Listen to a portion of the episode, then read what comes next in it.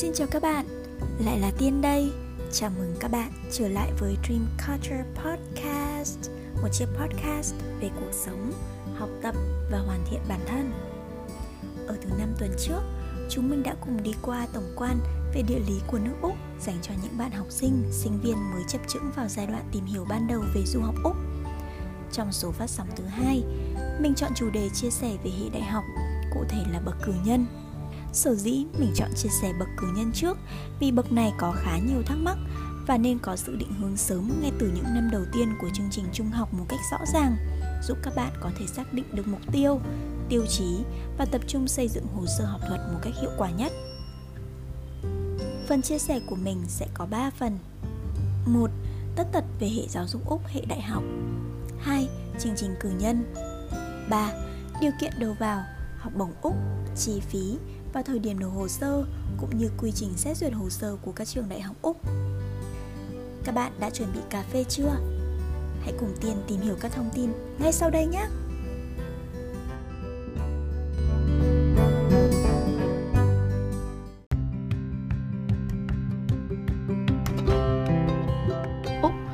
Một trong hai điểm đến được rất nhiều các bạn sinh viên quốc tế yêu thích trong số các quốc gia nói tiếng Anh và được đặt là top đầu điểm đến học tập của tất cả các sinh viên trên thế giới. Úc có 43 trường đại học, gồm 40 trường đại học công lập, hai trường đại học quốc tế và một trường tư nằm rải rác ở 6 bang và hai khu vực lãnh thổ. Ngoài các trường đại học công lập, sẽ có thêm các cơ sở học viện hoặc các trường nghề khác Tuy nhiên, trong phạm vi buổi nói chuyện ngày hôm nay, chúng ta cùng tìm hiểu về các trường đại học công lập trước đã nhé. Thực sự các bạn ạ, Úc có một hệ thống giáo dục toàn diện đạt tiêu chuẩn toàn cầu cũng như có chương trình giảng dạy rất đa ngành. Đa phần các trường đại học Úc luôn cố gắng tối ưu hóa cơ hội học tập cho các bạn sinh viên bằng cách phát triển song song các yếu tố như chất lượng giảng viên, chất lượng bài giảng, giáo án, đầu tư cơ sở vật chất và các giá trị cơ hội việc làm cho sinh viên. Ví dụ như bộ phận hỗ trợ sinh viên cung cấp các hướng dẫn tuyển dụng như hỗ trợ viết CV, chỉnh sửa CV, luyện phỏng vấn tuyển dụng, đăng tải các thông tin tuyển dụng việc làm full time hay part time, vân vân. Hệ thống đào tạo đại học ở Úc có khá nhiều các điểm khác biệt so với chương trình đào tạo tại Việt Nam. Ví dụ như sự khác biệt này có thể dễ thấy ở thời gian học tập của chương trình cử nhân hay chương trình thạc sĩ, hoặc cách chọn chuyên ngành và kết hợp chuyên ngành học trong chương trình đào tạo cũng có sự khác biệt. Về chuyên ngành, Úc có hệ sinh thái đa dạng cho các bạn sinh viên Việt Nam có cơ hội lựa chọn tùy theo sở thích, định hướng nghề nghiệp như khoa học, kinh doanh, sức khỏe, xã hội, kỹ thuật, quản trị khách sạn du lịch, kỹ sư, máy tính, y dược, nghệ thuật, vân vân. Phải nói là đào tạo ở Úc là cả một quá trình nghiên cứu và đưa ra các giải pháp tối ưu hóa về lộ trình học cho sinh viên quốc tế. Bên cạnh con đường nhập học vào thẳng, các trường đại học Úc còn có cung cấp các chương trình truyền tiếp như dự bị đại học, đại học năm nhất cho sinh viên quốc tế hay các chương trình sau đại học nhằm hỗ trợ các bạn sinh viên nào cần củng cố thêm về tiếng Anh, học thuật hay các kỹ năng học tập đại học tại Úc. Sau khi hoàn thành chương trình cử nhân, hầu hết các bạn sinh viên đều được phép ở lại Úc làm việc từ 2 cho đến 4 năm, tùy thuộc vào thành phố mà bạn đang ở. Kết thúc khoảng thời gian đi làm tích lũy kinh nghiệm, Lúc này, hầu như các bạn gần như nắm khá rõ việc mình muốn phát triển thêm ở những lĩnh vực nào để tiếp tục hành trình học tập ở những bậc học cao hơn như các chương trình sau đại học, chương trình thạc sĩ hay chương trình tiến sĩ. Các bạn cũng cần lưu ý, khi nhập học ở Úc thông thường sẽ có hai kỳ học chính trong năm, gồm kỳ tháng 2 và kỳ tháng 7 hàng năm. Một số trường đại học sẽ có thêm kỳ 3 khoảng vào tháng 10 hoặc tháng 11 nè cụ thể là trường nào có thì các bạn cần phải vào website của trường nhé tìm đọc các khóa học của mình vì thường kỳ học sẽ được liệt kê cụ thể khi bạn đọc ở phần tổng quan của khóa học. Mình biết là nhiều bạn sẽ thắc mắc là nếu chọn kỳ học vào tháng 2 hay tháng 7 thì có được học từ đầu hay không? thì các bạn hãy yên tâm nhé. Bất kỳ kỳ học nào các bạn lựa chọn sẽ bắt đầu từ mới, mới tinh luôn. Giống như ở Việt Nam mình có kỳ học tháng 9 hàng năm ấy thì Úc họ cũng có đa dạng hơn thôi, có khoảng 2 đến 3 kỳ trong năm. Như thế có phải bạn sẽ dễ dàng lựa chọn sao cho phù hợp với kỳ vọng và lịch trình cá nhân của mình. Với những sự khác biệt về cả văn hóa và cách học, việc bị sốc văn hóa trong những tháng đầu mới sang là chuyện hết sức bình thường các bạn nha. Cái gì mới mẻ quá cũng sẽ không tránh khỏi lạ lẫm và bỡ ngỡ. Đa phần các bạn sẽ phải làm quen với môi trường học mới, đó là lấy sinh viên làm trung tâm các bạn buộc phải tiếp cận với các kỹ năng chưa từng hoặc rất ít trải nghiệm trong 12 năm đèn sách. Ví dụ như kỹ năng phản biện sẽ giúp bạn bước ra khỏi chiếc kén để cởi mở chia sẻ quan điểm của bản thân với các bạn sinh viên khác trong lớp. Hay các bạn bắt buộc phải làm quen với việc chủ động học tập như tự học, tự nghiên cứu thông tin và học cách tự quản trị thời gian của mình. Hình thức học tập này sẽ hoàn toàn khác với cách học thụ động các bạn đã từng áp dụng trước đây như trình bày các môn học theo quan điểm của giáo viên và được giảng viên cung cấp các thông tin cần thiết để có thể vượt qua các bài đánh giá cuối kỳ.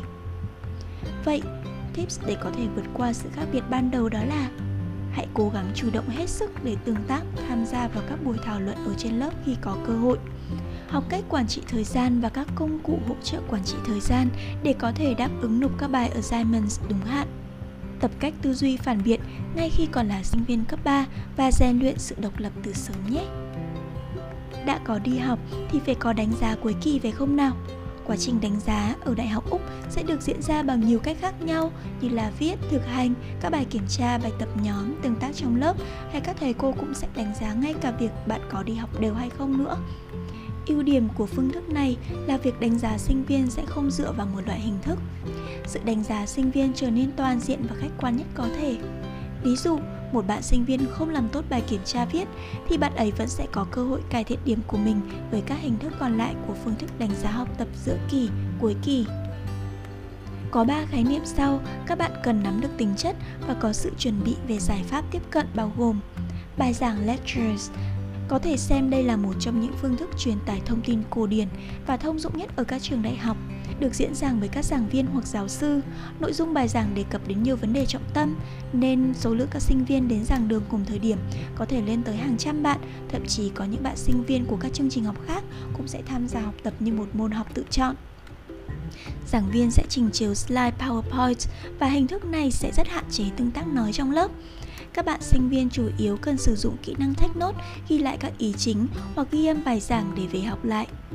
Khái niệm tiếp theo là học nhóm tutorial khoảng 20 đến 30 bạn một lớp.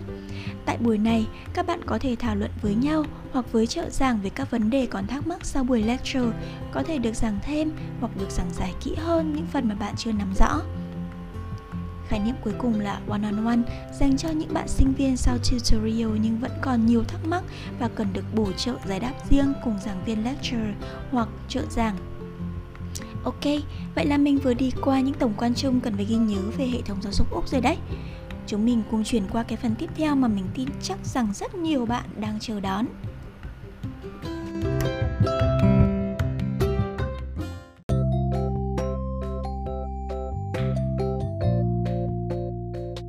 Chương trình cử nhân tại Úc là bước mở đầu cho kế hoạch học tập sau trung học của các bạn sinh viên Việt Nam. Cử nhân tại Úc sẽ có khá nhiều các khác biệt so với chương trình đào tạo tại Việt Nam. Thay vì các bạn dành 4 năm để có một tấm bằng cử nhân tại Úc, thì các bạn sinh viên về cơ bản là chỉ cần đầu tư về mặt thời gian có 3 năm thôi. Do chương trình học của Úc thì sẽ không có những môn học đại cương như chương trình năm nhất của Việt Nam mình. Các bạn ấy sẽ học trực tiếp vào chuyên ngành. Đại cương của năm nhất ở tại Úc sẽ là các môn nền tảng cho chương trình chuyên ngành. Chính vì vậy thời gian học đại học cũng sẽ tiết kiệm được một năm. Như mình đã có chia sẻ ở phần mở đầu thì Úc có 43 trường đại học, trong đó có 40 trường đại học công lập, hai trường đại học quốc tế và một trường đại học tư thục.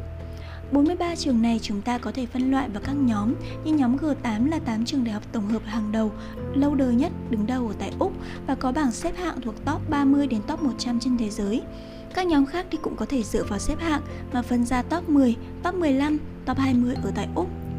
Mặc dù không thuộc nhóm G8, nhưng các trường đại học còn lại đều sở hữu chất lượng đào tạo đầu bảng như đều lọt vào top 1 đến 3% trên thế giới.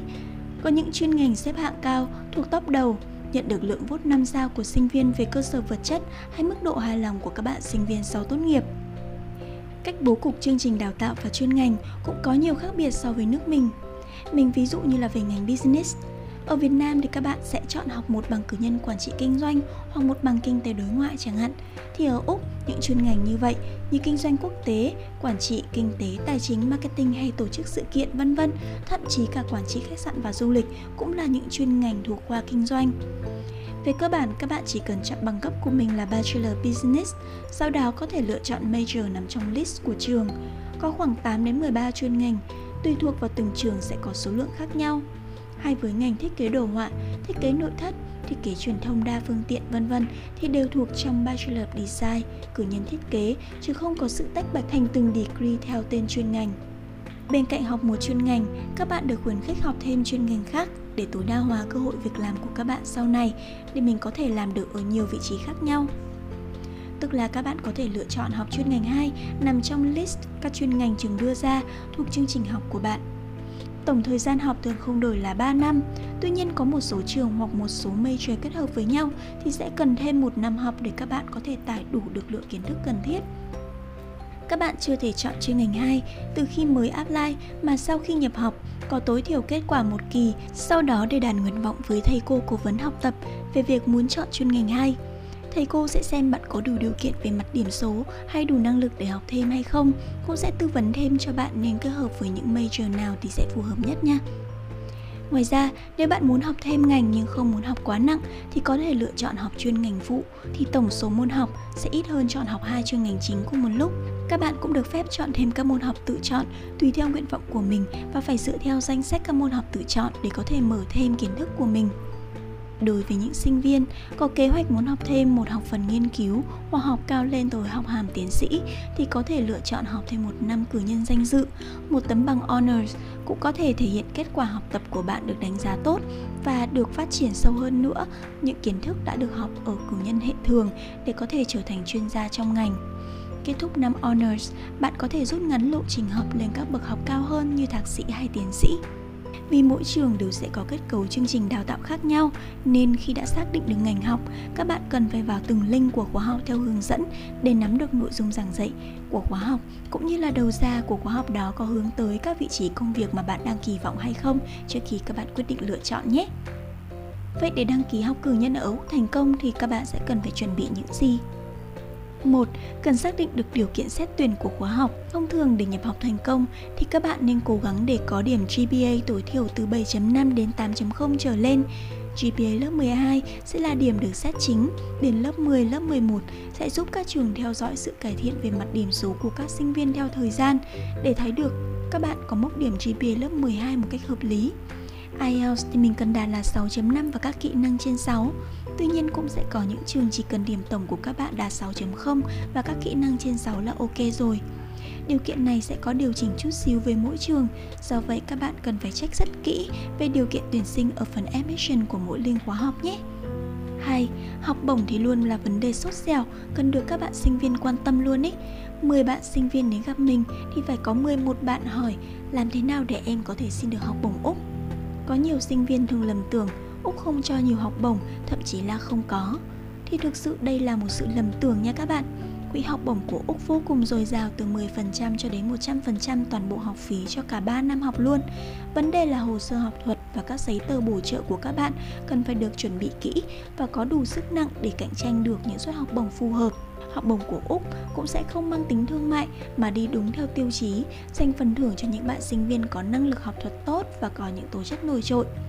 Chính vì thế nên tiêu chí đầu tiên xét học bổng sẽ là GPA, sau đó mới tới IELTS, hồ sơ hoạt động ngoại khóa, bài luận và phỏng vấn nếu có.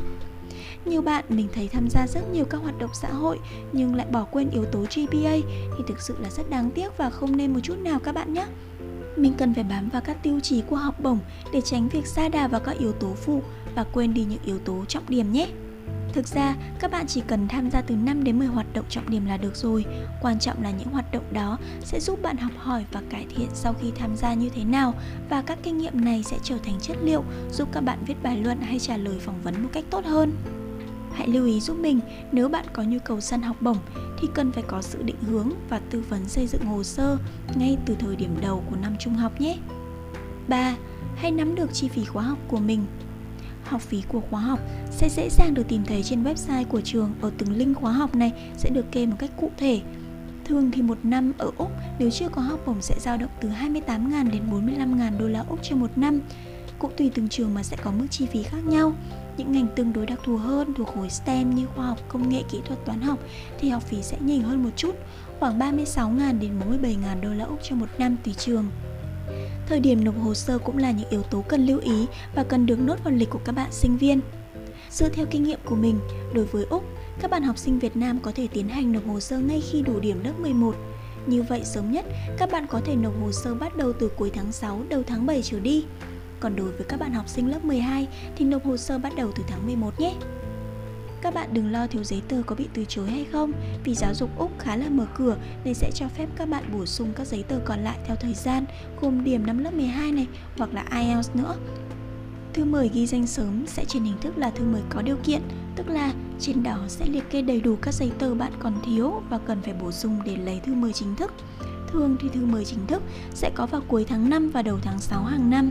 Ngay khi các bạn bổ sung nốt điểm kỳ 2 của năm lớp 12 cá nhân mình ý thì mình thấy phương án ghi danh sớm rất nên được áp dụng vì khi các bạn đã được nhận học bởi tối thiểu một trường đại học ở Úc thì việc học của các bạn sẽ có tính định hướng hơn.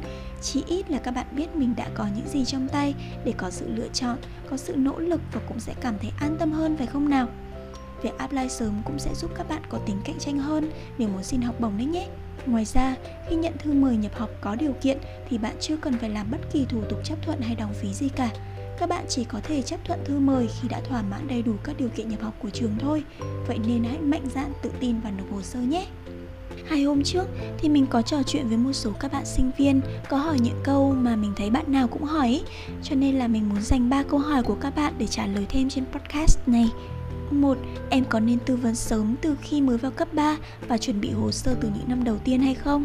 Nên cực kỳ là nên các em nhé Sinh viên Việt Nam thiếu nhất là được định hướng Nên càng được tư vấn sớm bao nhiêu thì sẽ có hồ sơ tiêu chuẩn và đẹp bấy nhiêu Ví dụ như em muốn xin học bổng 50% thì GPA của em, ngoại khóa và IELTS cần phải được cố gắng như thế nào và cần được cố gắng dần dần từ năm lớp 10 từ năm lớp 12 mà các bạn mới đi tư vấn thì thực sự có những cái không thể thay đổi được nữa rồi hoặc các bạn cũng không còn đủ thời gian để có thể xây dựng hồ sơ được nữa. 2. Khi nào thì nên quan tâm tới ngành học? Bạn có thể quan tâm từ lớp 10 luôn. Mình có thể làm các bài trắc nghiệm định hướng ngành của các trường, khai thác sở thích hoặc thế mạnh, tìm hiểu về nhóm ngành có xu hướng phát triển ở tại Việt Nam và ở tại Úc. Google Search các thông tin từ ngành học để đọc mô tả, nắm được yêu cầu đầu ra của ngành học và cố gắng tham gia vào các hội thảo chuyên đề về từng ngành để có kiến thức và hiểu hơn nữa này. Còn khi đã xác định được mình muốn học và làm gì rồi, các em nên đọc thêm báo hàng ngày để biết những gì đang diễn ra về thế giới xung quanh mình, cũng như nắm được các vấn đề toàn cầu và tập có quan điểm nhận xét của riêng mình. Những cách này không chỉ giúp bạn chọn ngành tốt mà còn hỗ trợ các bạn có thêm nhiều thông tin cho việc viết luận, phỏng vấn xin học bổng và hỗ trợ các bạn cho việc học sau này nữa. 3. Em nên chọn trường như thế nào cho tốt nhất? Có một tips đó là nên chọn ra top 3 tiêu chí chọn trường có thể là xếp hạng, chất lượng đào tạo ngành, ngân sách hay location vân vân. Mình tin là mỗi bạn sẽ có một, hai hoặc nhiều tiêu chí cho riêng mình. Tuy nhiên là các bạn nên chọn ra 3 tiêu chí quan trọng nhất vì từ đó các bạn sẽ hiểu được phương án nào là phù hợp nhất với bản thân mình và giúp các bạn dễ dàng ra quyết định cho việc du học. Ok, hy vọng các thông tin phía trên đã giải đáp được kha khá nỗi niềm của các bạn sinh viên. Các bạn hãy nghe podcast và nhớ ghi nhớ các thông tin nhé. Nếu các bạn thích podcast này, hãy bấm subscribe mình để theo dõi các số phát sóng tiếp theo. Còn bây giờ, xin chào và hẹn gặp lại!